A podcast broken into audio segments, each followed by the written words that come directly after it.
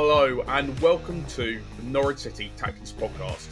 I'm Sam and I'm joined by Rich and James as we discuss Norwich's 3-2 defeat to Leeds United. David Wagner made two changes from before the international break, with Giannoulis in for McCallum and Onel Hernández making a surprise return. James, what were your thoughts on this starting 11? I think it was another game where before the start, we were suggesting that maybe Forshaw could come in and sort of add a bit more to that midfield, and Sara could maybe be released to play a bit further forward. Honestly, I thought that's probably what he'd do as well. So I was surprised to see Gibbs still in that number 10 role, which he didn't necessarily excel in at Coventry, I think it's fair to say. Happy to see Giannoulis back because, as we said, he's been one of our best players this season and is so important to our build-up. And has been also exceptional defensively. It didn't feel like a risk to play him either in a game like this where we'd be facing good wingers. Yeah, on Hernández, I think we've seen a lot of fairly average performances from several of our wingers who have all been sort of rotated in and out. So while we're surprised to see Hernández because he's been very good this season so far, it was also not necessarily a huge surprise because they've all seemed to have had a go at some point. Yeah, I think what James points out was what most Norwich fans felt. Forshaw, I don't know, he definitely deserves a run on the team. I don't know how badly we have to play for him to get in. But yeah, hopefully next week there's something done on that front. Hernández, yeah, frustrating as always. But we don't actually have a lot else wide until Sainz is up to speed. And yeah, really happy to see Giannoulis come in. He's been excellent all year.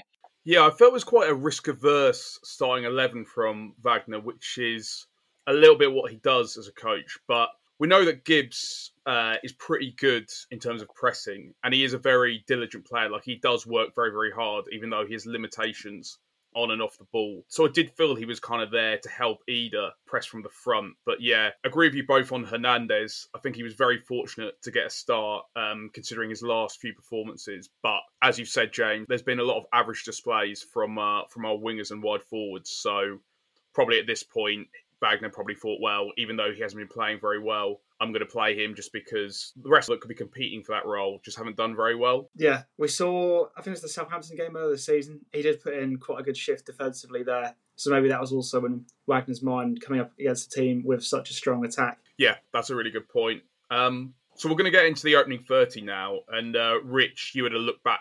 How did Norwich do in these opening minutes? Well, we made an excellent start, actually, to most Norwich fans' surprise. I think the stadium got a bit of a jolt after the start. But in the first 2 minutes, some really nice aggressive pressing from the front. Hernández, he gets in a really good position. Unfortunately, the ball just goes out for a corner, which we know what happens from the corner. Duffy rises and scores an excellent goal.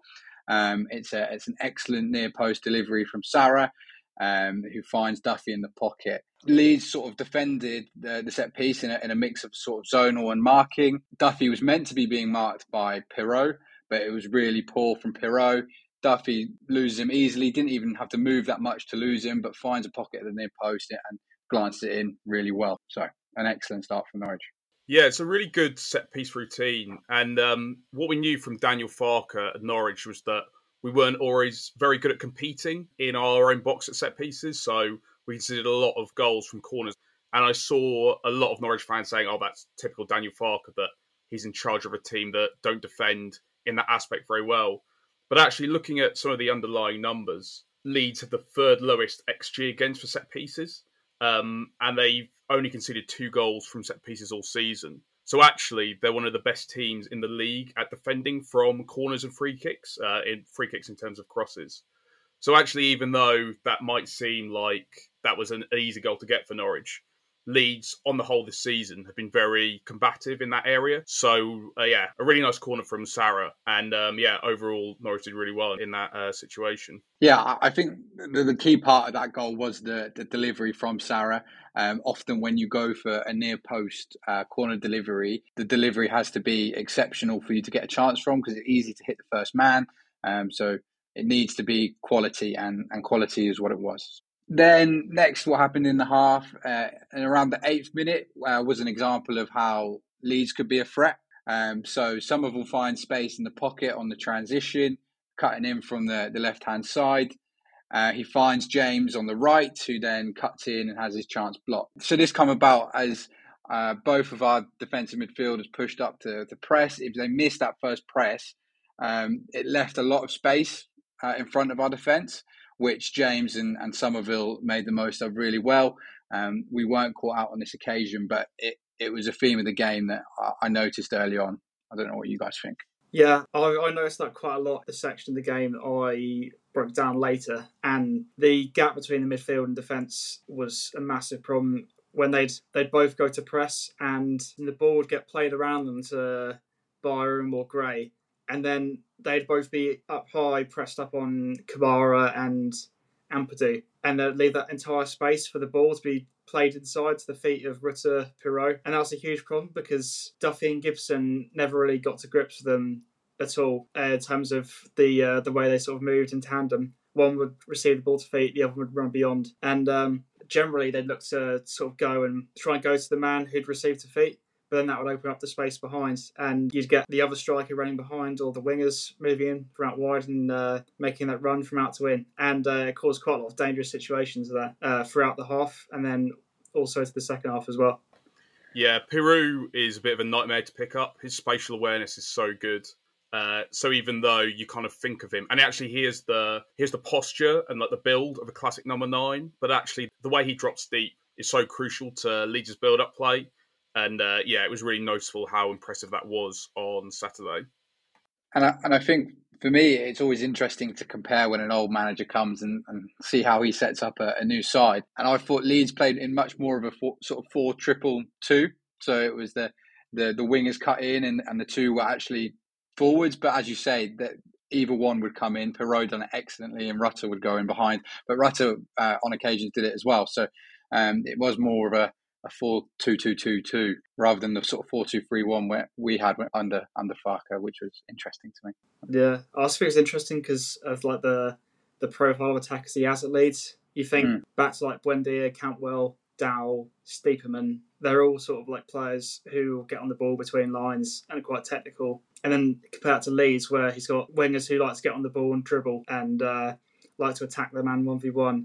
He doesn't really have a striker like Pookie who plays off the last shoulder and is quick and will run in behind and score goals like that. Because Piroe, he plays as like a number 10, but he sort of goes around and gets into scoring positions like that. And Rutter likes to drop deep and get on the ball a lot more than any of our strikers did under Farke at Norwich. So I was really interested to see how that attack would work under Farke because it's completely different profiles to what he had here, as I said.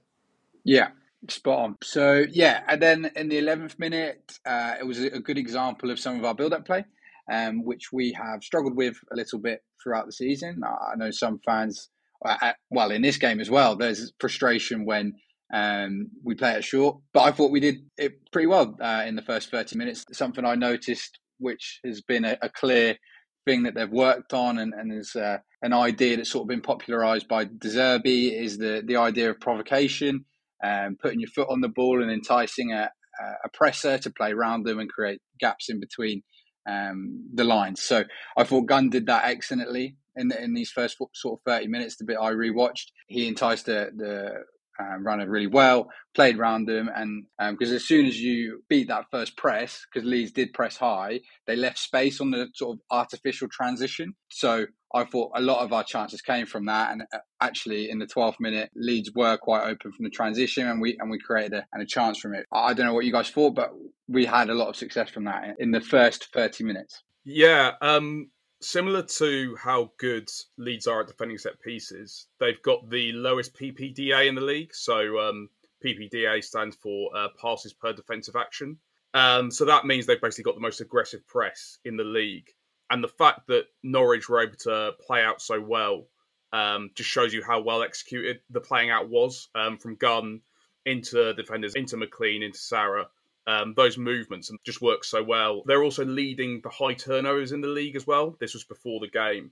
But high turnovers are the number of times a team wins possession in open play within 40 metres of the opponent goal. So all this season, Leeds have been really, really good off the ball. And the fact that Norwich did so well for the majority of this game playing out is a definite improvement compared to recent games. Yeah, it's also interesting because under Wagner, we have been a side that have generally relied on transitions, particularly from turnovers, from counter-pressing, for example, to create our best chances. So for me, Wagner's probably looked at it and gone, well, we need to create as many of these opportunities as we can so that we can then have a better chance of creating those goal-scoring opportunities down the other end. That's why he's likely opted for this this style, to try and provoke the opposition press and create those sort of artificial transitions. I think that's a good way to describe them. And it works really well in the first half as well. I was maybe a bit harsh on the performance on Saturday just because of like how it is after you lose. But in the first half, we were generally really good at that part of the game. Yeah, definitely. And I think this first sort of 20 minutes was by far our best spell. And I thought we looked really good. Again, in the 17th and 21st minutes, again, we created some really good chances. The bit in the 17th minute, because we played quite narrow, our forwards and our wide players tuck in. There was a really good spell of one-touch passing and associative football between them. I think it was... Kenny nearly gave the ball away, but we'll ignore that part. Played a good pass into Sara, who plays it around the corner. Then a bit of one-touch passing between Gibbs and Idah, and we get in really well. Yeah, there was some really good football and some really good chances, but then it sort of turned. And from the 23rd minute till the end of the sort of section I watched, there was a fair few Leeds chances. So I'll go through the first one. The 23rd minute, Hernández gets it on the left with his back to goal. Gives it away really sloppily. Leeds work it into Glenn Kamara in a really good position, who just shoots wide. But yeah, the first of the few. Don't know what you guys think. Yeah, that wasn't the first time Hernández gave it away. There was that square pass quite early on. He played it straight into the path of Summerville, running in our defence. And I think it was eventually led to a shot from Rutter from a narrow angle. But yeah, wherever and whenever we gave the ball away, we looked in real danger of giving up a big chance, because the midfield just played through so easily, time and time again, into the feet of those forwards who, the two wingers and the strikers who would drop into that space between the midfield and defence and get it. It's constantly a problem. And this time it was Kamara playing the 1-2. Looking back at the video, it's probably a much better chance than I thought. He's got a decent chunk of the goal to aim at. So he'll probably think he should have done better there. Yeah, just on Hernández, there seemed to be a few people that were singing his praises, but I still felt he's a bit inconsistent. He had a 68% pass completion, which is pretty below average, really. I think it's not empirical, but for a midfielder, it's somewhere between 75 and 80% is average, and Hernández was a little bit below that. But he did do other good stuff in possession, like the way that he pinned Archie Gray, who was the right-back. And that was a really good way for Norwich to get out of Leeds' press, because it was a ball down the line and Hernandez's upper body strength is really good. And Gray could get absolutely nowhere near the ball. A really good outlet for Norwich to progress. But yes, still a little bit mixed from Hernández in possession overall.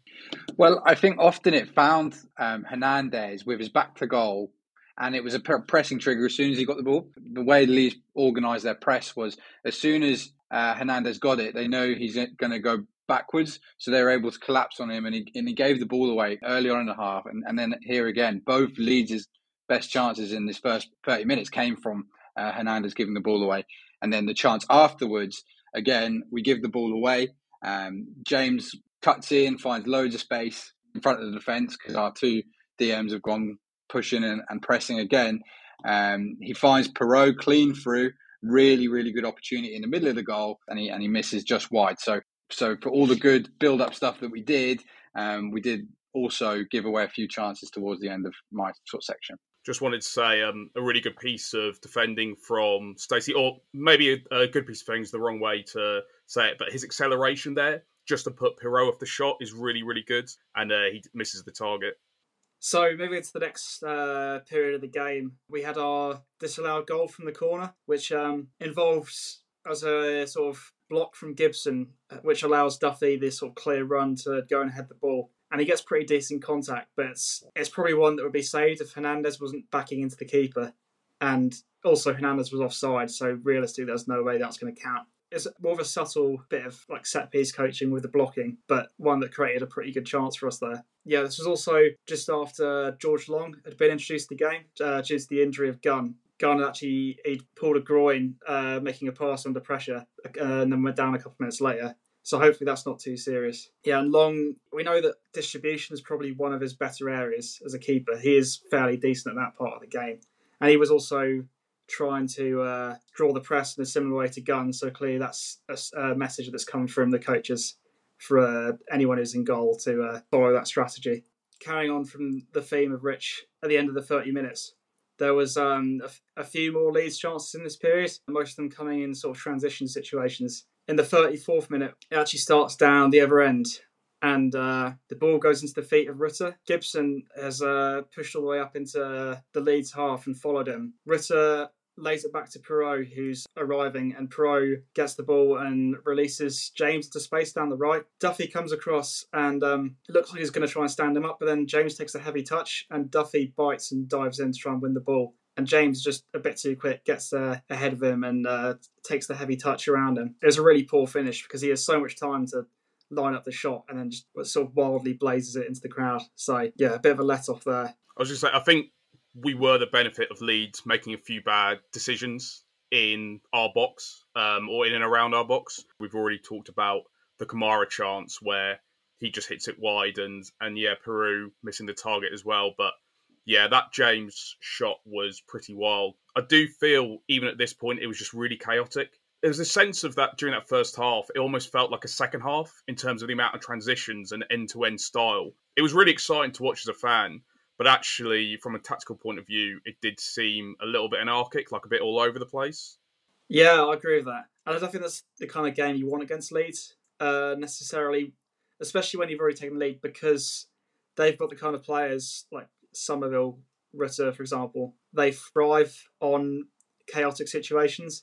They like to have the space to take people on and try sort of more risky bits of link-up. Rutter, for example, loves that. I felt like the chaos sort of played into their hands in this period of the game because it allowed those players the chance and the space to really sort of show how they could link up together.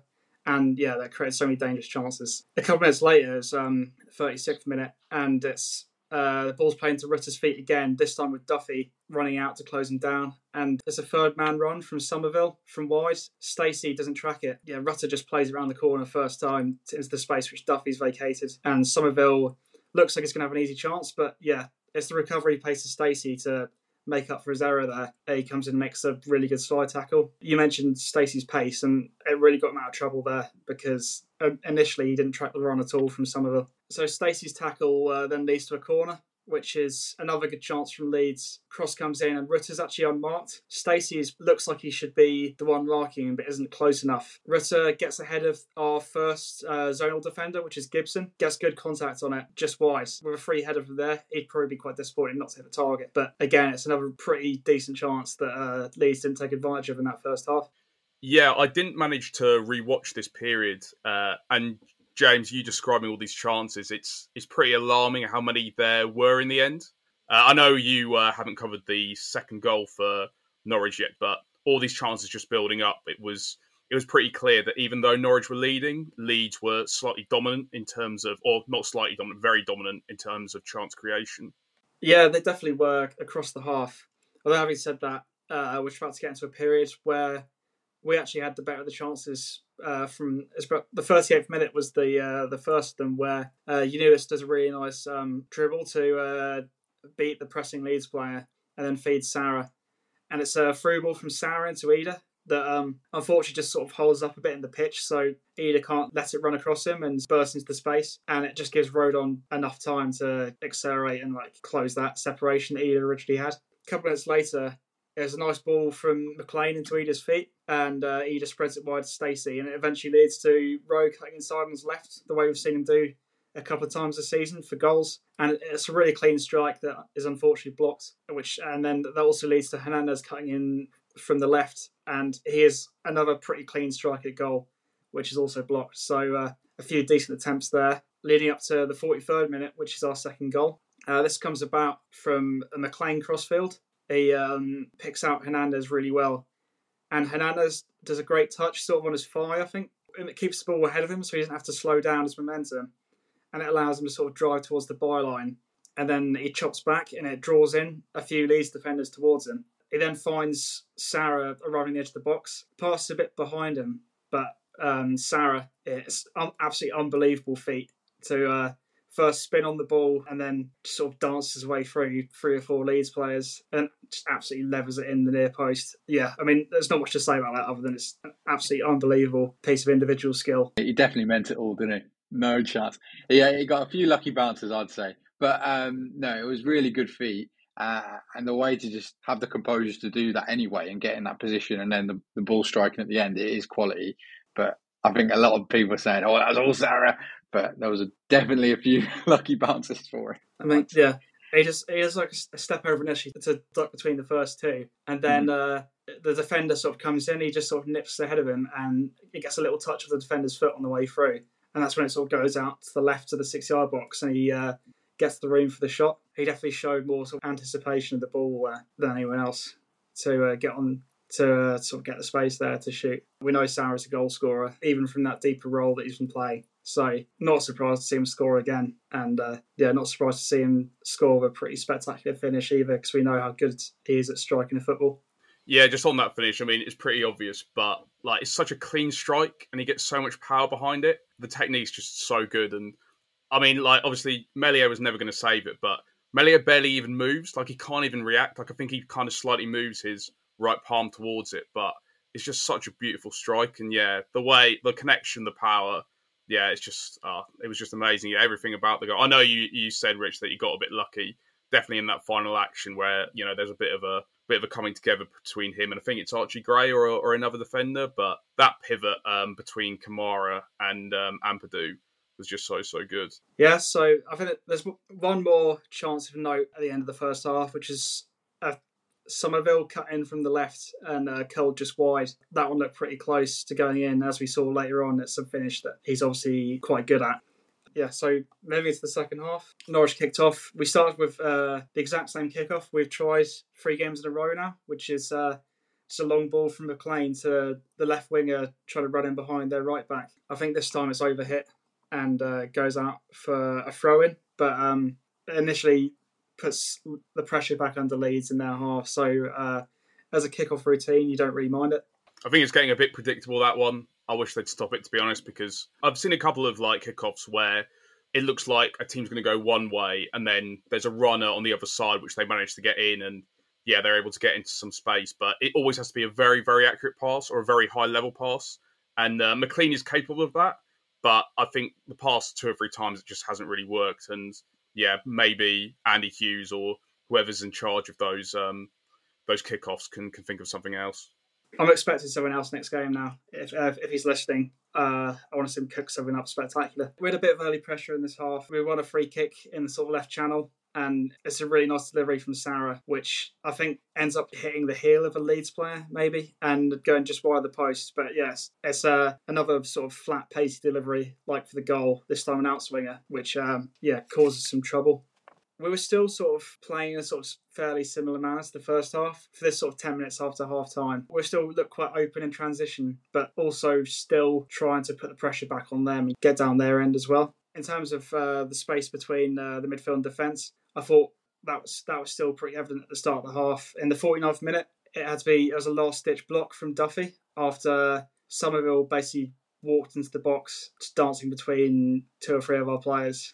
It came about because Sara had pressed up to try and win the ball, and he'd been beaten. And we ended up in a situation where we had 5 players back, so the back four and McLean, and then the other 5 players were quite slow to recover their position, which gave Summerville the space to attack the box 1v1 against Stacey, and he almost gets through and scores there. Yeah, I'm just going to come in and say that I think Sara off the ball defensively was a huge weakness on Saturday. Because a lot of the time, he was a bit too far forward. He was almost attracted to the ball too much. And there were a couple of interactions or a couple of times where he tried to make a tackle and he would just leave all this space behind him. He wasn't very disciplined in terms of that area. And I think sometimes you watch a player who plays in that central area, and if they go and win the ball, they kind of take everything in the man. Like there's no way that they're going to let themselves be out of position. But I just don't think that's in Sara's game. And it was pretty problematic on Saturday.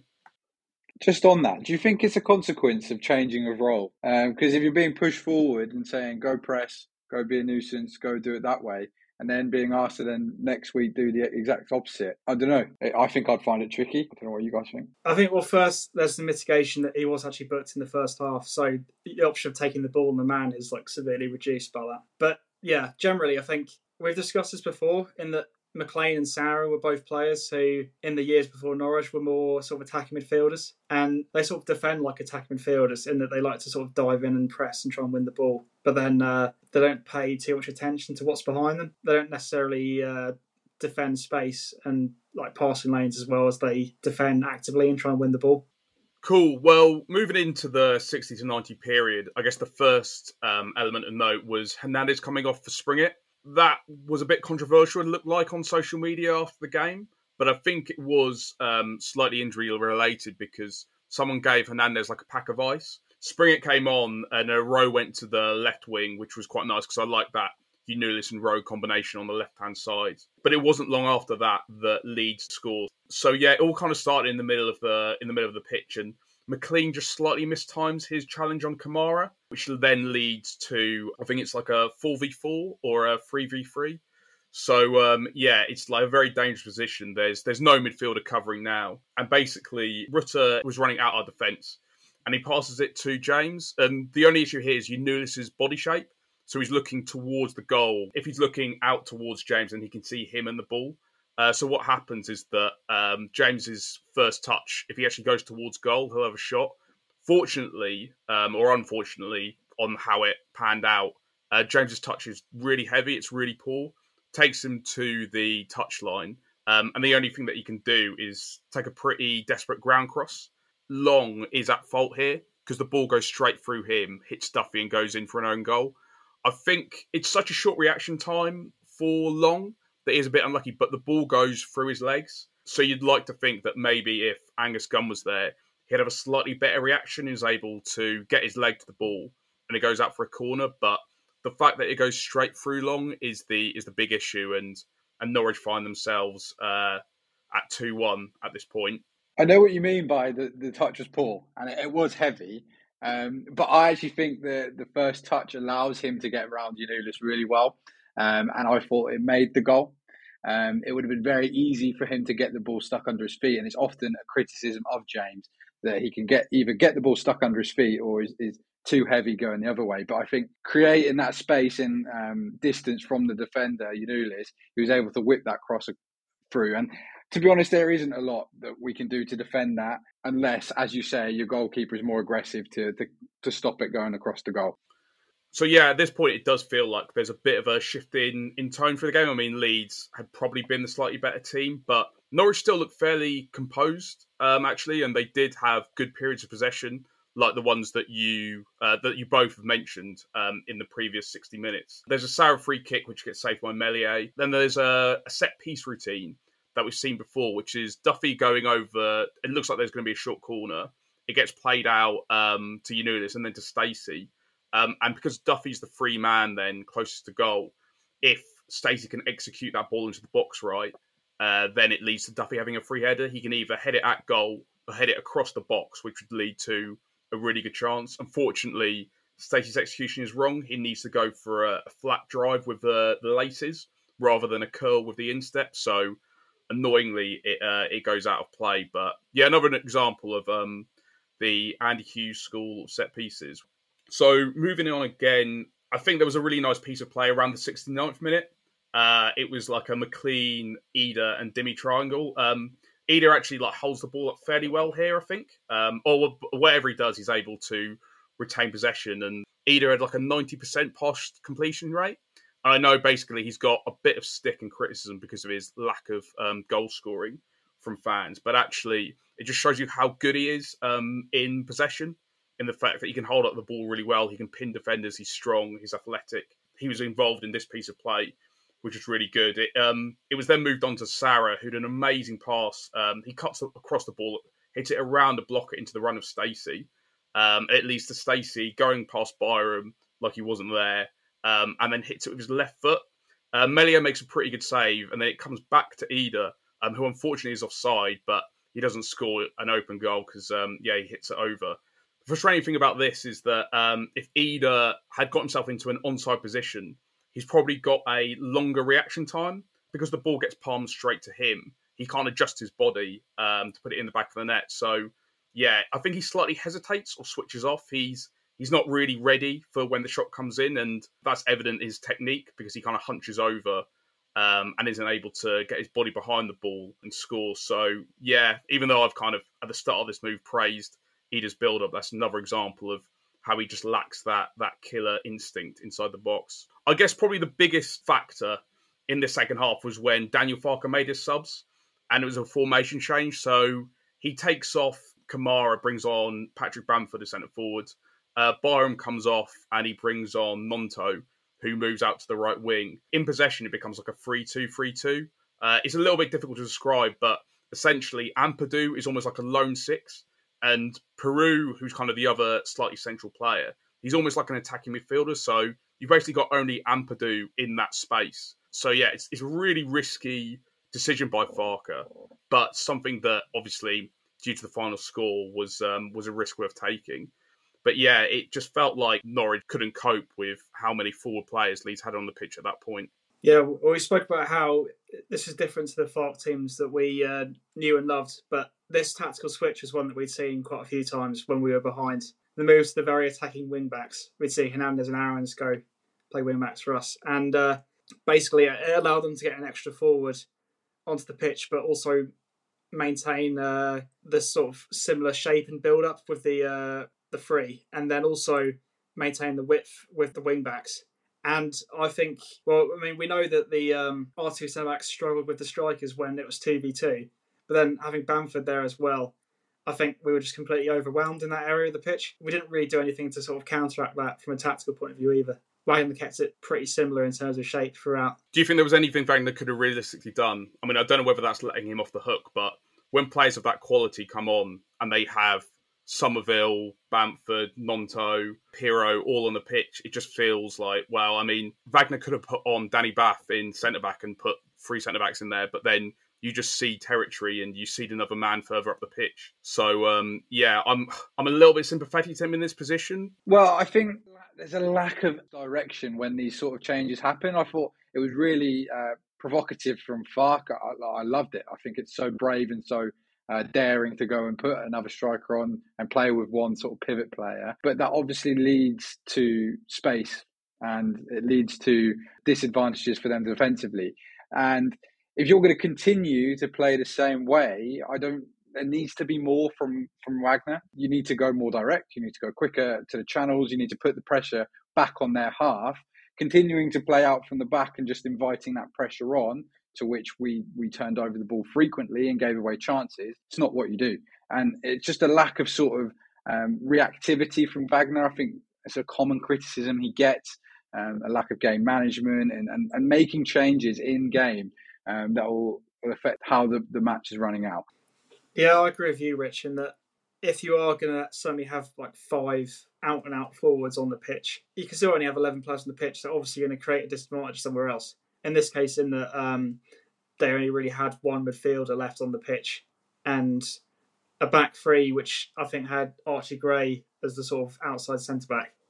And we didn't really do enough to maintain that sort of counter-attacking threat in the channels and that you'd want when you're trying to hold a lead, because we know that we can't hold out for 20, 25 minutes against this like standard of attack. So we need to get up the pitch as much as possible, even if it's just like, winning a throw-in in their half and maybe having the ball for 30 seconds or a minute or something. And like not overcommitting necessarily, because obviously you don't want to give them too much space, but just like giving the defence a chance to breathe and take the pressure off. And I felt like that's something we lacked again. Like at Coventry as well, I felt we sat back too early and we backed ourselves to defend. And yeah, I think we just need occasionally just to take the pressure off. I think for me, I've got a lot of opinions on this. Game management isn't just keeping the ball, passing around the back and inviting pressure on, which I think a lot of people think is, you just play more sensibly, you defend. And no, game management is reacting to how the game is playing out and managing it in a way where you can still be in an advantageous position. So as you put players forward and commit more to a press, that leaves space in behind. So you go more direct, you play to the channel, you pull your wingers wide, But to just sort of stop and watch and let it play out, it's really poor for me. And it's not what an elite manager is. So Leeds did continue to create chances at this point. There are a couple of ones that Norwich slightly got away with. And what happened in the 74th minute was actually a really good save from Long. We've criticised him a little bit, but this save from him was definitely the highlight for his performance. James cuts inside Springett, who should really show him down the line. Long's vision is partially blocked by Springett and fully blocked by Jack Stacey. So he probably only sees the shot when it goes past Stacey. He's also shifted his body weight to his left to see the ball. And the way he's able to spring back to the near post means he gets a pretty good wrist on the ball and it goes out for a corner. It's one of those that I think a lot of fans, when they see a goal go in the near post, they automatically blame the goalkeeper. But for this one, because he sees it so late, it's a really well hit shot by James. I think Long's reaction is just absolutely brilliant. If it was Angus Gunn, we probably would be, talking about how Angus Gunn's one of the best goalkeepers in the league. And this was really, really impressive from Long. So a mixed display for him overall, but I really, really wanted to highlight that save because it was a really, really good piece of goalkeeping. Unfortunately, he didn't keep out Leeds' equaliser in the 77th minute. It's another short corner routine that Norwich have conceded to a lot this season. And basically, Rowe doesn't get out to Gnonto quick enough. And also, Stacey's quite slow to get to Summerville, who's the goal scorer.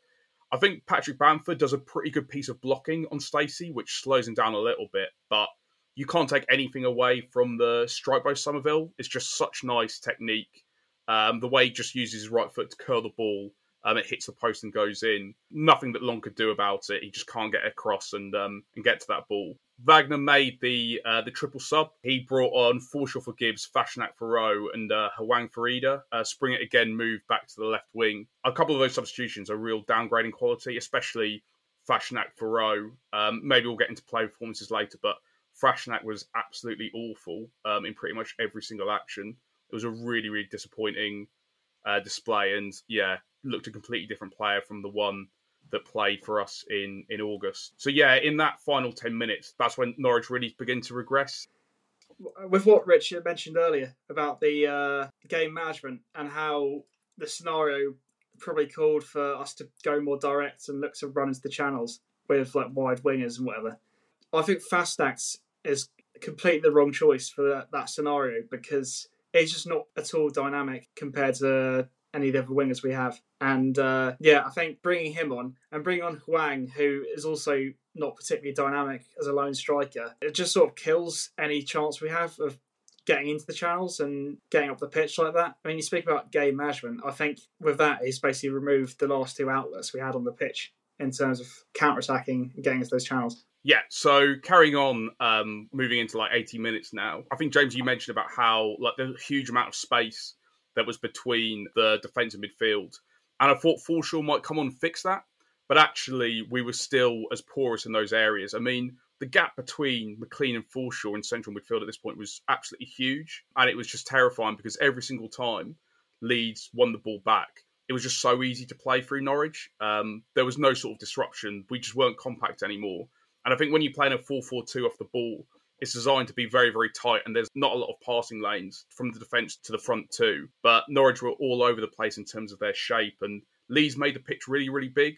So they really stretched the wingers out.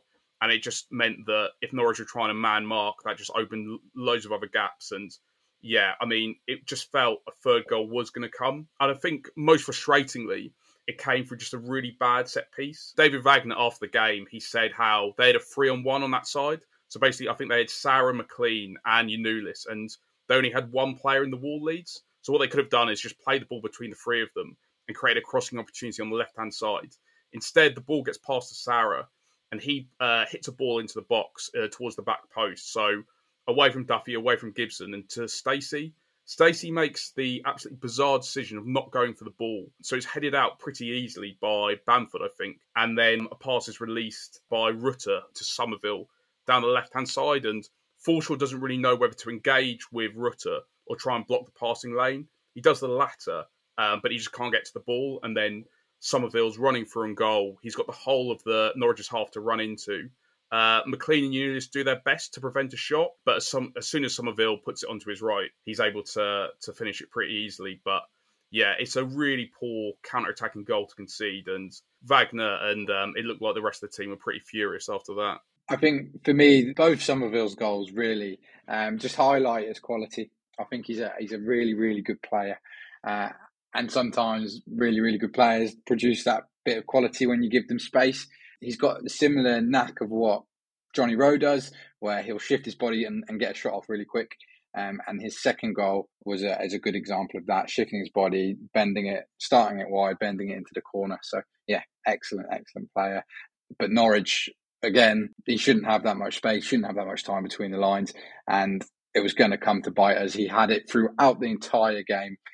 We've all spoken about Summerville popping up in the space between the defence and the midfield. Just in the second half, he made the most of it.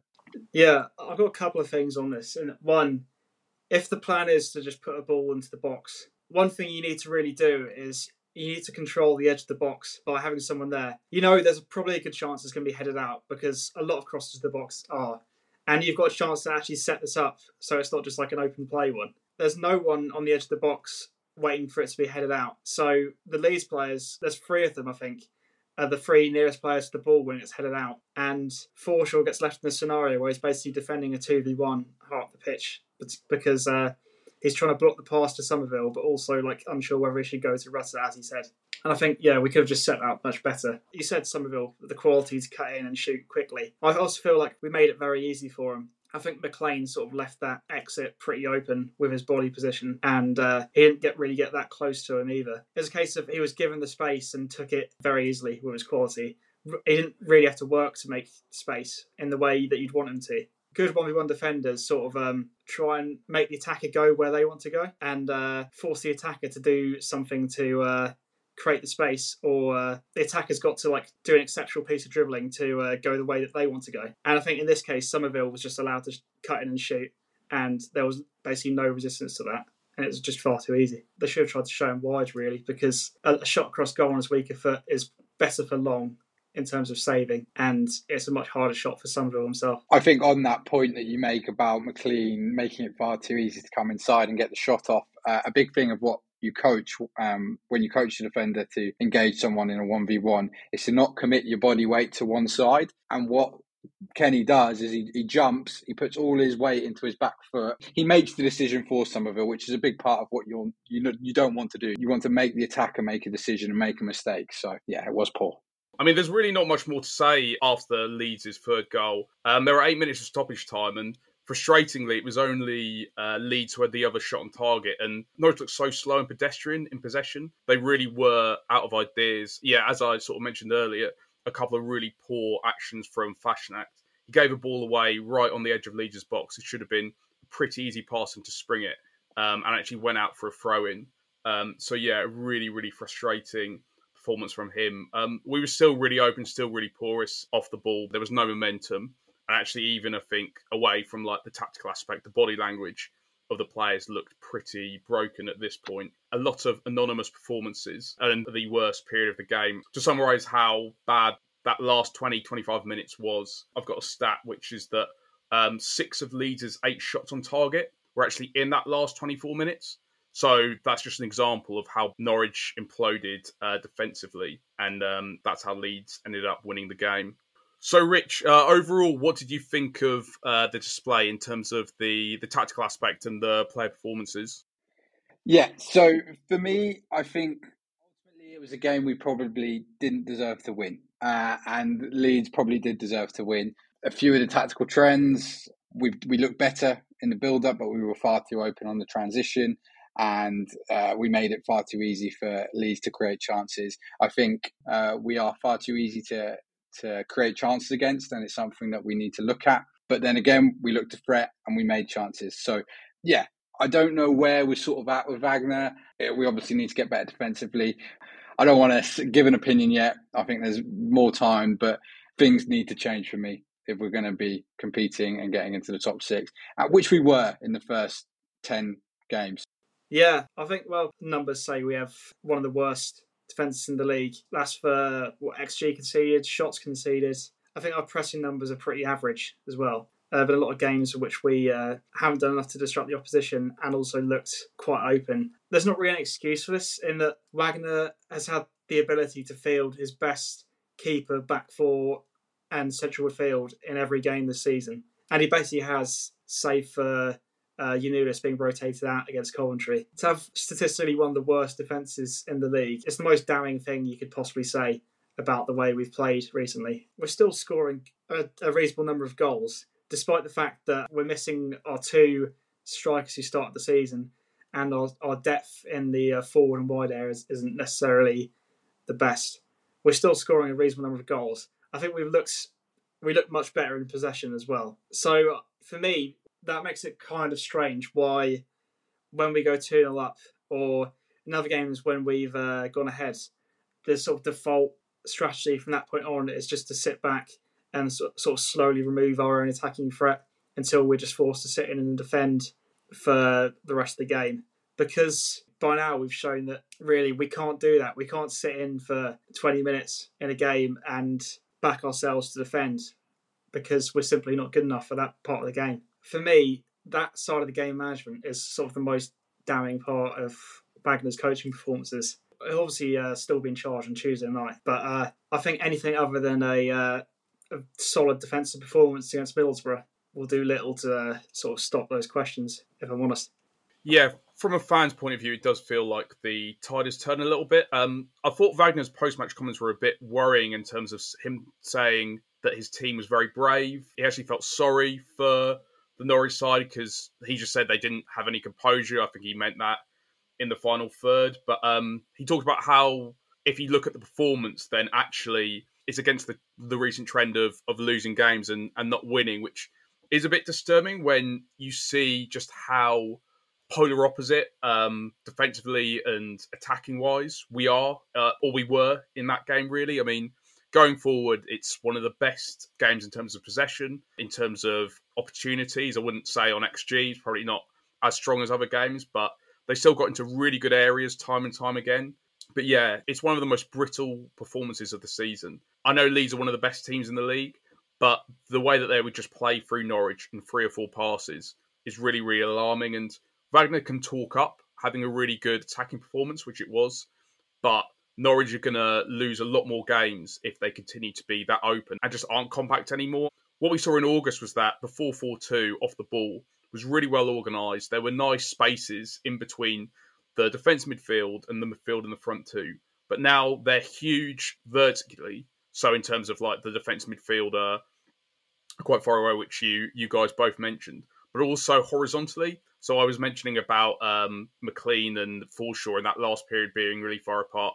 But it was the same with Sara. Whenever Leeds got wide, they just pulled Norwich's like shape apart and created all these passing lanes, all this space. It was just a complete contrast when Norwich had the ball and when they didn't have the ball.